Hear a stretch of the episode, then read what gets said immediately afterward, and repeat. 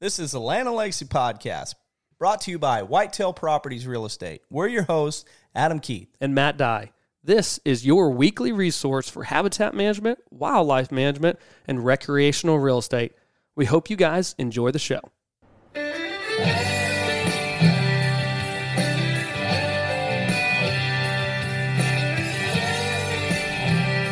All right, guys, we're back, rolling down the road, coming at you with another podcast, Land and Legacy podcast. Adam, how are you doing today? Oh, I'm good. You don't sound good. My gosh, you don't sound too Oh, I- I- disappointed. was- see, what am I supposed to? What am I supposed to say? Yee! One. you could have said I, I always laugh. If I'm being honest, I always laugh because I'm like, you know, 600 podcasts by now, and we kick it off. It's like, welcome back, Land and Legacy podcast. As if they don't know by now they're on the Land and Legacy channel. Well, it could maybe maybe it just filtered in and snuck in there somehow. I they're don't a new know. client, or they're a new a new listener. Yeah. soon to be client. Welcome. Who knows? welcome, yeah, welcome. guys. Appreciate so- appreciate you being here. headed down the road once again, looking at fields of corn and fields of hay and seas Soybean. of non-natives. Yep, yep. We're So- just cover covering some ground, but um, I want to. Sh- I'm going to jump in right now, and I'm going to say, oh boy, congrats to you landowners who are seeing poults oh yeah, this spring and summer. It Today seems is the like a first lot. day of summer. Seems like we're getting pictures from clients. Um, Paul, Paulie G. We'll call Yeah. him Paulie G. from Eastern Missouri. He is. Uh, he's on top of the world. he should um, be. The He's man has providing some- gotten so many videos of hens with poults. Um, and, and I got to share this story. Oh, man, this is a good one. Right, I, I don't I'm even know if. I've told I'm you ready. this. Now I'll get excited for you. Well, you're pumping. You got excited. You got hot. Right I got there. hot. I'm redlining it. All right. I'm getting excited because this client that I work with, and I've been to his site multiple times now. Um, this is a guy who bought a farm and jumped, didn't even. I mean, uh, this landowner is not been. He didn't grow up hardcore bow hunting and growing up managing a farm. But when he got in it, he didn't even. He skipped the kiddie pool and he went neck deep. There was do- no off in. Just dove in deep dove in. in the deep end and was like engulfed. Yeah. And so we are, I mean, hardcore managing this guy's farm. He's enrolled in EQIP contracts and and Oh, so glade He, restoration. he dove in and he started swimming. He didn't start just doggy paddling yeah, either. and, and and and prescribed fire. And so we've got some br- me- big scale TSI. yep. And this is what's humorous to me. Um, I mean, I, I th- th- this just you can't even make this stuff up. Uh, but before Like- we like do it- that, like I want to remind everybody of the onX code. You are all Onyx- over the place today. I, am trying to hook them in. okay, get it. They're, Get it back. they're on the edge of their seat. and Get I'm gonna us hit 'em- back. I'm going to hit them with one. onX All right. Legacy 20, right? yes. Legacy 20 for a discount on onX. If you don't have it, get it. Amazing app. Amazing tools, not just for satellite images, but also as we're getting ready for deer season. Check out the weather feature of that app. Mm-hmm. You can see barometric pressure, both current and future trends for the next several hours to see if the barometer is rising or falling, the current weather, the forecast. It's awesome. So there you go, Legacy 20. So Paul, Back to Paul. Here back we go. to Paul. That was perfect. It was like I'm watching TV, I'm watching YouTube channel. It's getting good. And you just got interrupted by a, by an ad. Everyone's I- like, so we're, everyone's looking on the on their uh, their player for like the what skip and, and it's counting down five. no four, skip button three, on this two, one. Yeah. so that's why I did it quick before they turned me off. And so anyway, we If you're sent still con- here. we sent in a contract crew. uh, we sent in a contract crew who hammered, and I'm talking. If you go back in historical image imagery of this property in the early '90s, some man rolled in and said, "The heck with you." I don't need this timber, huh? and he cut pretty much everything but hickories. He created Oh wow. a hickory savanna. No, no kidding. And wow. so what grew back?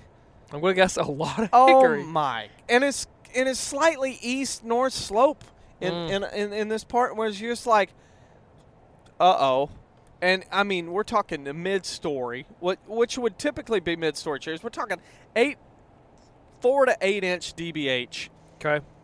dog hair thick, across much of this place. L- let me guess. Heavy shade, huh? With yeah, just just like oh Dogwood, redbud goodness. understory, sassafras. lots of hickories, lots of. There was some a, a lot of oak too, obviously, but yeah. um, just just thick, thick, thick. Okay. And and frankly, I just look at it as like this is this is how I look at a forest in, in the Ozarks, um, which is you know we're still in the forest uh, or we're still in the Ozarks in this part of Missouri as Yep. well. And I look at it and I say, if we let this grow for 50 years, at the end of 50 years, we're going to have mediocre timber. Eh, But and you're not gonna have a difference in species composition either. It's gonna be the exact same composition. The trees are just gonna be slightly bigger and taller. And if we pulled up and said, you know what, let's instead of waiting 50 years, let's go in every 10 years and TSI and really try to manicure it, manicure it, Yeah. and make it wonderful and marvelous. And in 50 years, I'm still going to have mediocre timber because it is mixed with glade. It is Ah. eastern Missouri. it is not going to grow a 75 foot tall northern red oak like you would in Kentucky, veneer Right. quality. Like it is going to be mediocre or okay at best. Okay. So, and then you get over on this big west slope, and it's like that. That is not. That's supposed to be woodland at, at the very At most closed canopy. Yeah, right. It might even be more savanna or glade. So it's just like, okay, this is all just, you know. I hope you're okay with it, Paul. And he's like, I'm. I'm all in on awesome habitat. And it was like, well, we're going to cut this and cut it hard because instead of just like tapping the reset, we need to mash it. Call in an mm-hmm. airstrike. Broken arrow. We Yep. need some help. And so the TSI crew moved in and hammered, and then we burned it, and it hammered. And you know what? A lot of uh, some of the government uh, people came and saw it, thought it was cut too hard, and thought it was burned too too quickly But- because it's going to hurt the timber. oh, good lordy. And and I'm just sorry, like, sorry. I shouldn't have said that. no but, but, wonder. But like, stop playing with kid gloves when we- when it when this when this needs to be a man's job. Like, Yeah. bring in the heavy machinery, and I mean that. I don't actually mean bring in the heavy machinery. I'm just saying sometimes you got to attack it, and sometimes you got to get after it. And as long as there can be the maintenance that's going to follow up and keeping bases back and keep the ability to burn it and reduce that fuel load, if some trees die in the process, good. We got more sunlight to deal with. Yeah, and and I told you know we we've had a good laugh because it's like they all want to gripe, but yet they're not griping when they drive by acres and acres and acres and acres of miles and miles and miles of closed canopy hardwoods unmanaged. Yes. Yeah. Nope, nope, nope, not saying anything. But you start cutting timber and burning and trying to restore it. They're like, eh, I don't know if that's really what's Maybe A little best. aggressive here. Well, that's what I want, and that's what I think there there has to be a balance. I know you have another point to make with this conversation here, but I'm I'm gonna bring it to what's relevant for our podcast topic today. Is we have like, as we're doing this, you have to go to balance back with the landowner's goals and objectives for this farm. Sometimes, yes, you're going to be aggressive, and sometimes it's not going to follow this normal suit of um, walking in a light reduction and then come back and, and, and burn during uh, uh, you know this time frame to make sure we don't do any kind of damage. By golly, the fires that ripped across there years and years ago didn't care about whether it's doing damage or not. If you were there and you couldn't handle the heat, you didn't make it. Yeah, And so essentially bringing some of that within reason back into the side of things, but that's what the landowner wants. He's not trying to Yeah. produce future timber value here. He's trying to make this dynamite recreational property and that's the goal. So that's the that's the prescriptions, the parameters in which you're then making recommendations under. That's right. Uh, It's like I, I'm, I'm, I'm reaching my hand out and say, "We need to knock this wall down. We're doing a demo. Hand me a hammer." Meaning, hand me a sledgehammer. Yeah, They the hand me a ball pound- peen hammer, and they're Yeah. like, "Here you go." And I'm like, "What am I going to do?" I need an eight pound sled, bro. Yeah, yeah. Uh, so, um, I mean, just like it, it's just humorous because it's Yeah. like, you know, you're the ones with the keys to the. Some of these are the keys to the government cost share EQIP contracts or other contracts, and no wonder, no wonder we're in the shape we're in. Yeah, for And sure. That, that's a whole was nother was a west face slope with glade all around, Mm-hmm. and it was, you know, like a lot of black oak, where it's like this is supposed to burn and burn hot, Yeah. and and so anyway, I say all that. So Paul's been hammering and got all kinds of awesome work, and he's seen. I think now there's a group now of three hens together, Amalgamated. and they all have poults. It Yep. appears there's like I don't know, over 14 I think poults in this whole big group, multiple sizes. Those videos are awesome because like you see the hen or two, and then the ground is just moving behind them. Yeah, and then there's also another hen with a handful of poults on the other side of the farm, Mm-hmm. and it's Mhm. like it, it is a couple hundred acres where it's just like, you know, there's four of them with poults, and talking about the amount of butterflies, the amount of insects, the amount of birds you hear, and all this thin timber stuff. Deer are starting to, you know, this was a long process of trying to convert this, but now there's some really nice bucks that are showing up on Yeah. it, and it's just like he's hammering. We're doing work. We don't. Newsflash: time moves on, and we're not getting any younger. So There's get out there and do the work. Yeah, there's a couple landowners that I work with, and, and sometimes, yeah, it's like, boy, this is a big project. This is a big swing. Like, but but the the status of it and where we want to go and where we need to take it, what we need to turn it into, like we we got to put our big boy pants on. And it's like you see it happen. And I looked at the client. I remember a conversation uh, with one out of Ohio. I was like, "Are you nervous?" He looks at me and goes. I don't know. Should I be nervous? Are you nervous? I said, I'm not nervous. He goes, Well, then I'm not nervous. Okay, then let's go, baby. Yeah. but it's like, I, it, as long as like you can mentally accept some change and know that hey, transformation is not overnight, and that it's going to be a process. Then, then let's enjoy the process. But just realize that it's not just snap of fingers, uh, bam, done, finished product. Yeah. It's just that's not how this that this is going to work whatsoever. That's right. We're talking long term, long term gains, and sometimes it takes big projects Yeah. to make that happen. So, yeah, Big, projects are fun. great story for people, encouragement. Yeah, Um, and he's th- seeing great results. oh man, I You can't wait to see the, to continue seeing those those videos roll through all summer. No doubt. I know. Watch them grow up. Mm-hmm. Yep. So anyway, um, we're going to be talking about maximizing property, and ultimately, maximizing is a word that gets used a lot in our consultations Oh yeah. with conversations with clients, and, and I see it a lot. Like, I want to maximize my property for deer. I want to maximize the habitat for this. I want to maximize my food plots. I want to maximize, maximize, maximize. I want to maximize uh, turkey populations. I want to maximize uh, my timber value. I want to I want to max out you know what I can do on on uh, this property from a cattle or revenue standpoint. Everything I do, I'm going to do 100%. And I think that's a that's a, that's a very good um, from a surface level type goal. I like the energy behind it, but it's not it's not achievable. Mm-hmm. You can't max out absolutely everything because something has to something's going to be sacrificed. take. There's give and take. And for example, let's give an example of, uh, of, of my farm. My farm has cows, it's got timber, and then we're also got a huge emphasis on wildlife. And so, Can you do those three things really good and have a lot of overlap? Yes, but you can't maximize timber value and still have amazing uh, or, or, or max out your, your cattle and your wildlife potential. right. If I took and said, you know what, I want to maximize the timber for a future harvest. I want to harvest it now this year, and then I also want to do the TSI to maximize it for the future. Then you should understand that my wildlife are going to not get maximum production in those acres.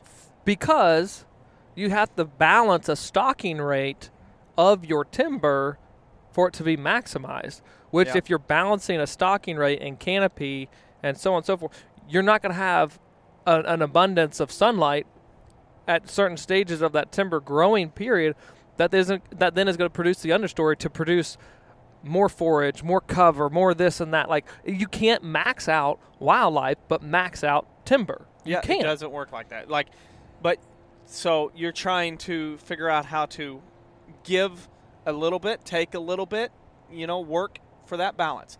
You p- position yourself over into the open land and say, I want to maximize my wi- my cattle. Well, that means I am looking at as much forage produced as possible, which means that I've got a lot Heavy- of fat, he- heavy, heavy thatch, grass. Yeah. heavy grass, major emphasis on grass, major emphasis on fertilizing and trying to increase grass growth, which is all a negative towards the wildlife, specifically game birds. Yep. So and I'm deer look- too. I mean, and- grass is not yeah. great for deer whatsoever. And deer, but way, eh, but more of a problem for these game birds. So you're going, okay, well, ah, I, I uh, a- and I'm trying to maximize the amount of cattle I can hold, which could mean I have way more cows than a, a normal like stocking rate because I'm trying to maximize it. I'm trying to get every dollar I can out of my acreage devoted to cows. So that's where it's like, well, you know, as a cattle farmer, I can understand an approach like that, saying this is a business and I'm trying to maximize my business.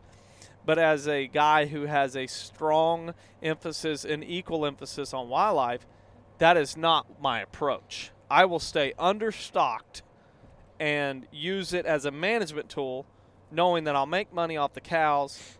I won't put as much input into fertilizing and trying to increase the increase the forage production, but I'm going to use it as a disturbance factor, still make money on them, but still have benefit to the wildlife. So I'm going to create diversified pastures that have more broadleafs or Legumes. forbs and legumes in there than just grass and try to really hammer home cattle production.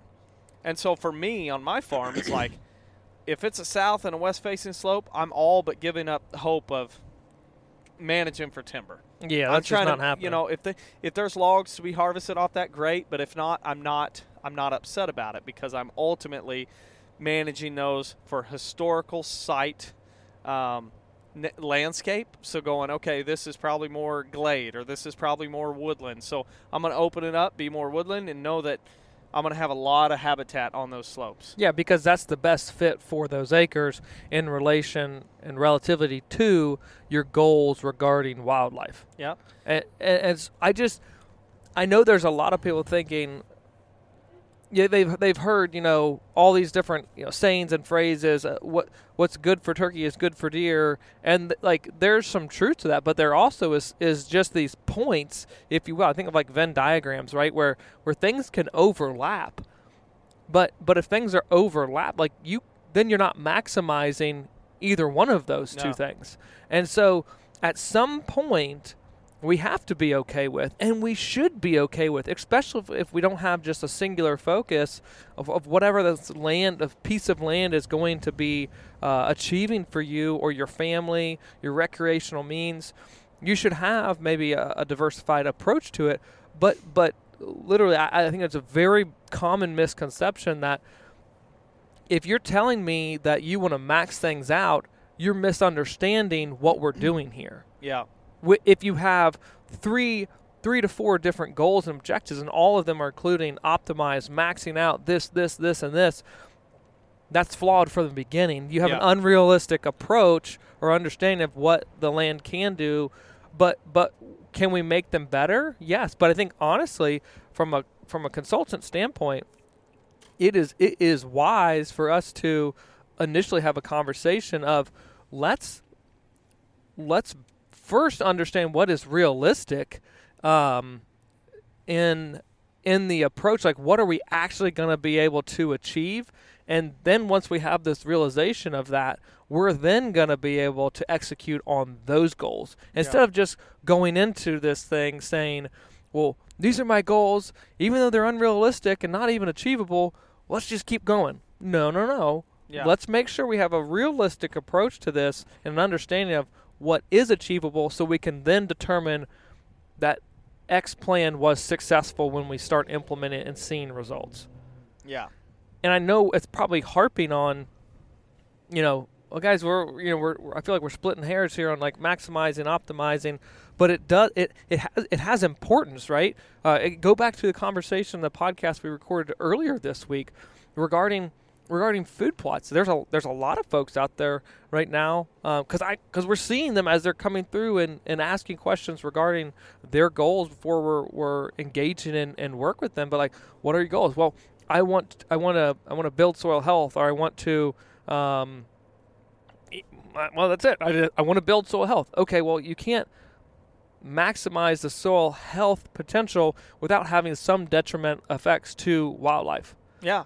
Like there's there's not going to be this that wildlife food plot. Although you're trying to do this regenerative type agriculture, there's going to be some time frames, periods where that is not conducive to that opening is no longer conducive or as conducive to other food plot acres. Yeah. And, And- you have to be okay with realizing that, even though you tell me you want you want you want soil health increased and do regenerative agriculture, but you really really love turkey hunting. Yeah. Well, those things are probably going to compete. Yep. Yep. And then you look at, uh, let- let's just say, I want to maximize my native landscape. Well, I hope you don't like food plots because they're not native.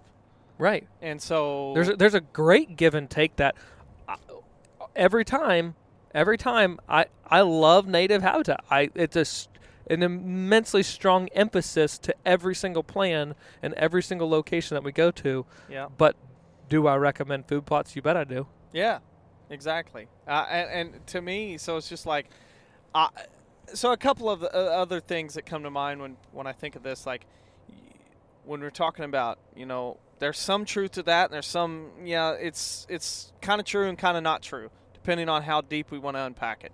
You said something about um, if it's good for if it's good for the birds, it's good. I don't remember if you said it before recording or uh, you said something earlier, but good for the herd. It's good for the bird. yeah, if you're if it's good for the herd, it's good for the Or, bird. the- Meaning, or if it's good for the bird, it's good for the herd. I if think. we're Yeah. managing for birds, it's going to be beneficial to the deer. Yeah, it's kind of true, but are we talking deer hunting or deer just overall? Because and are we talking about one facet of deer habitat, or one facet of, of, of let's say a growing a woodland? Yeah, a woodland's great for for for birds, um, and it's got a herbaceous understory during the summertime frame. It's gonna be wonderful for deer. The the, Yeah. the forage quality, but is it is it optimized for deer? No, because it's, it's it's just one aspect of habitat or one aspect of a piece of land that we're trying to manage for all these different game species. And so it's there's just I think a, a, a step farther, if you. I guess that's what we're asking for in this podcast as a result of it is for everyone listening to to understand fully what it is that you're asking and trying to achieve and and the reason why again it's not to to split hairs or or be critical but it is if you can understand that that there are sacrifices that there are um, time frames where you have to really understand what it is you're asking then you're going to understand what the land like the usage of wild turkeys on the landscape Yeah. of deer on the landscape. Because if you're asking of something that's not possible then you're then you're not understanding the species that you're pursuing or you're managing for. Yeah, and that's where this this conversation kind of comes from because like I, I, the last thing I want you to do is be pouring tons of time, tons of money into this, but really not even understanding that you you can't max out a property for turkeys and you can't max out a property the same property for deer.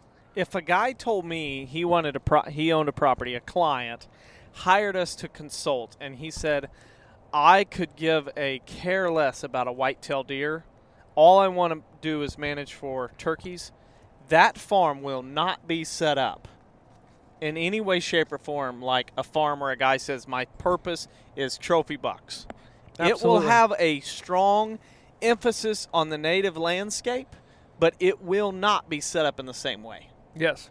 And and uh, one quick example of that is when we're managing the timber for turkeys versus managing the timber for deer, it does not look the same.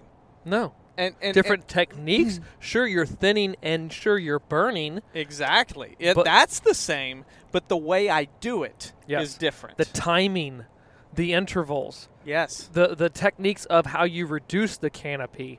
What are you using? Girdle spray, hack and squirt, felling. Um, is there would there even be necessary for a bedding thicket to be there? And I would say bedding thicket, no. You don't need that. I don't that need type of hinge cuts structure. for turkeys. Exactly.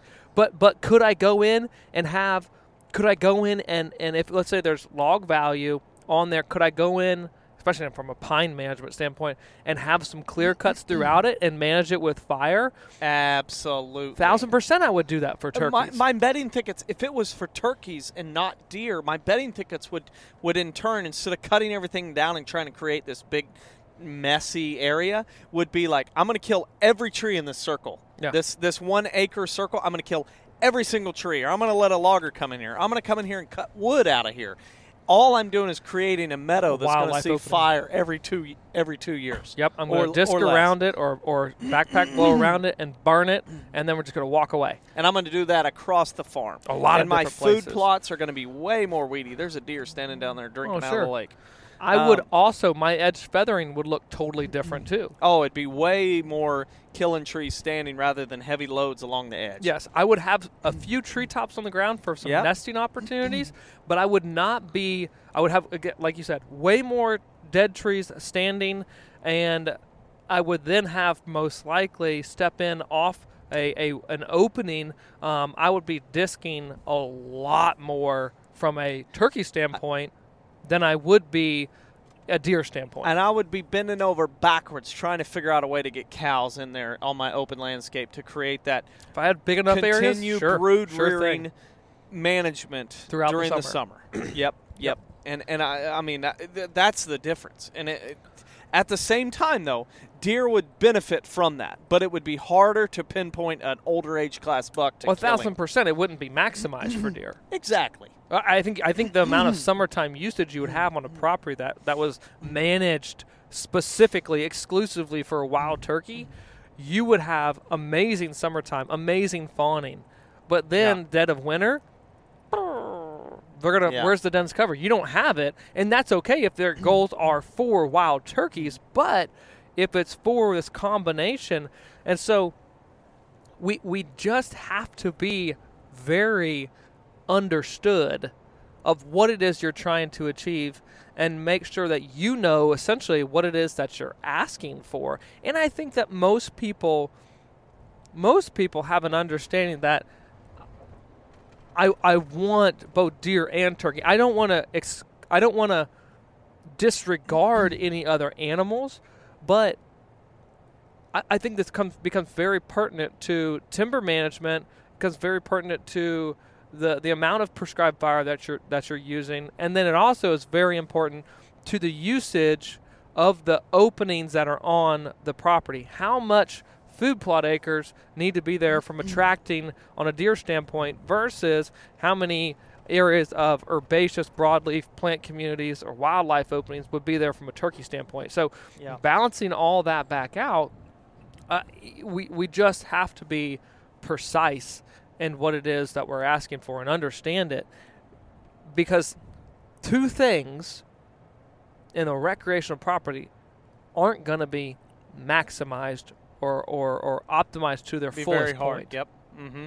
And then uh, another one to me, another phrase that you hear. So we use the "what's good for the bird is good for the herd."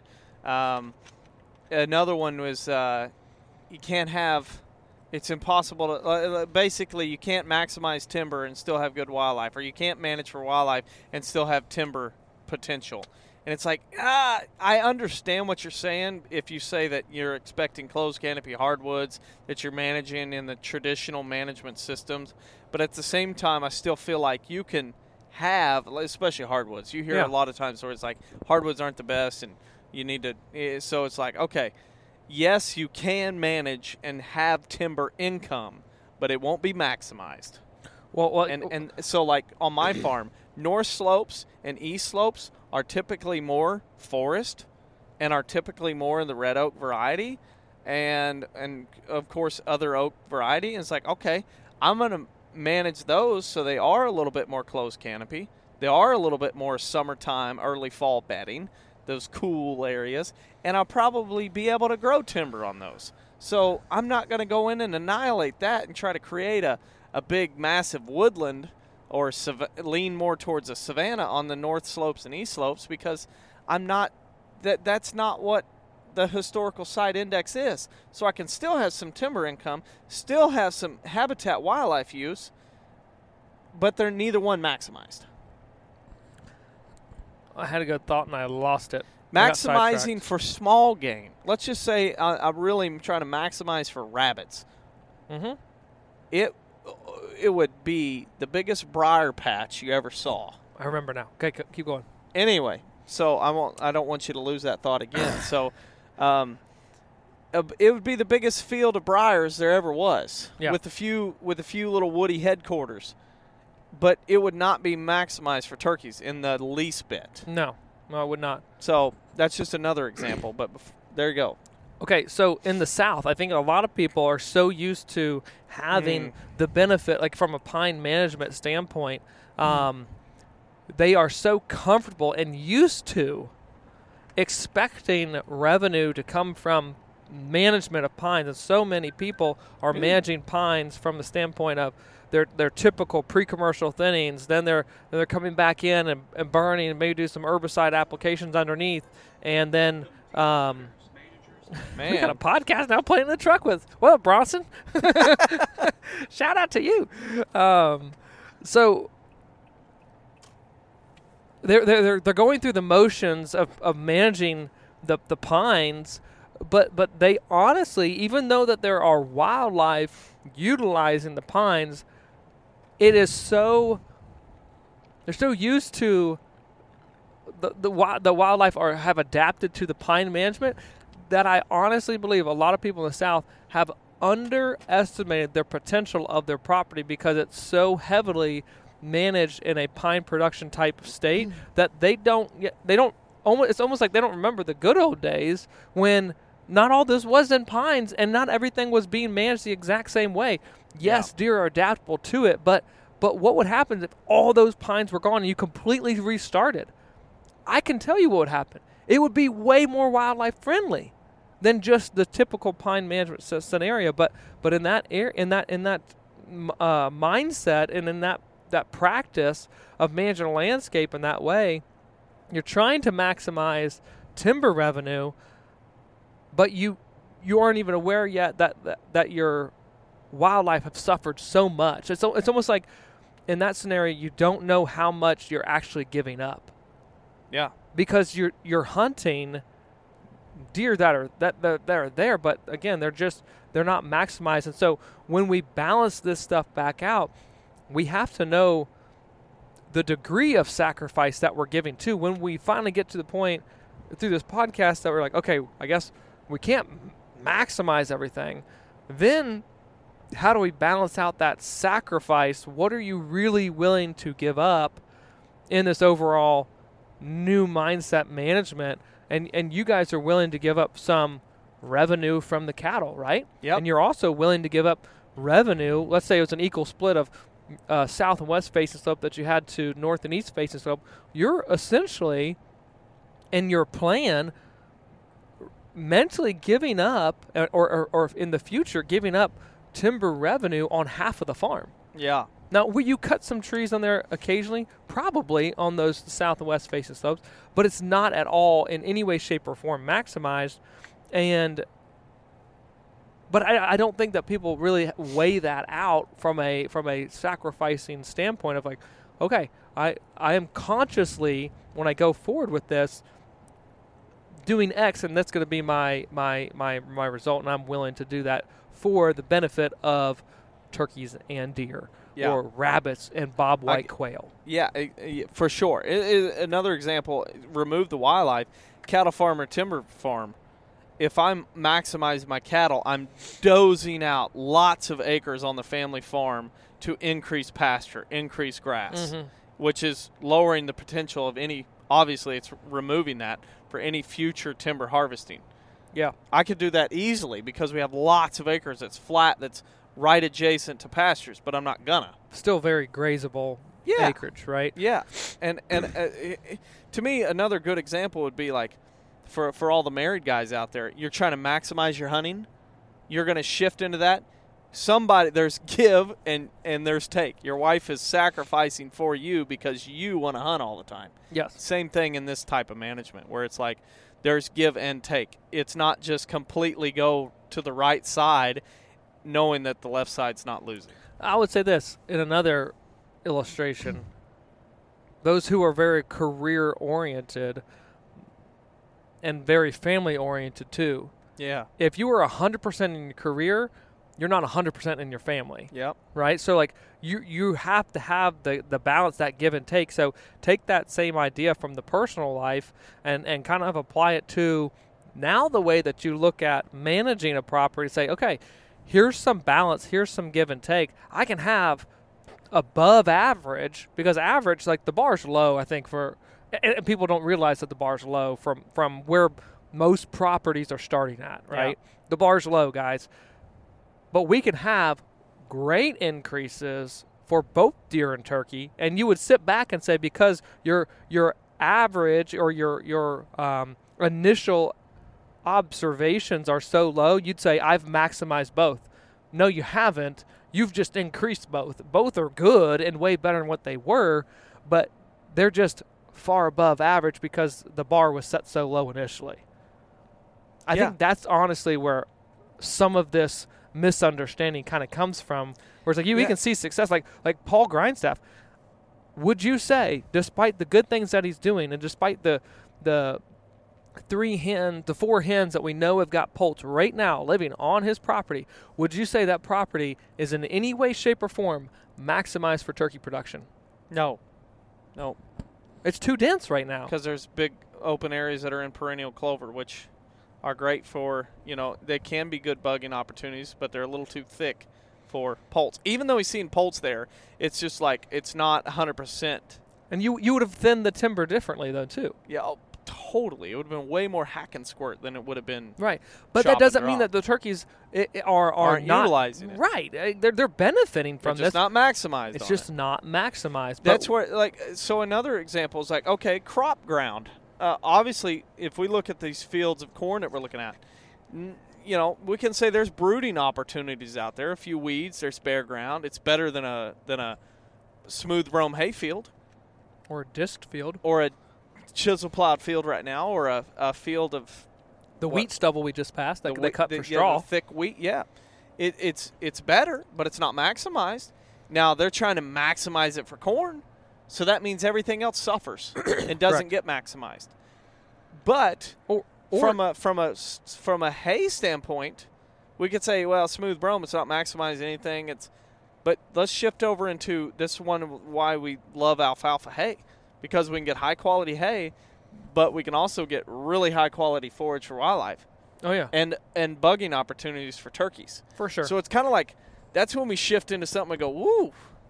That outside of the maintenance that's involved, outside of having to find somebody who can cut it every 28 days, we're looking at something here that's it checks a lot of boxes. mm-hmm. That's why we love it. Yeah. It's, it- it's, a it's a big win-win, but it's Yeah. not maximized for everything. Because if I was maximizing it from a cattle hay standpoint, I would have grasses mixed with that alfalfa, Yeah. right? Yeah. Or, or go go to a um, a guy who is planting uh, both corn and soybeans in a same blend for for late season food.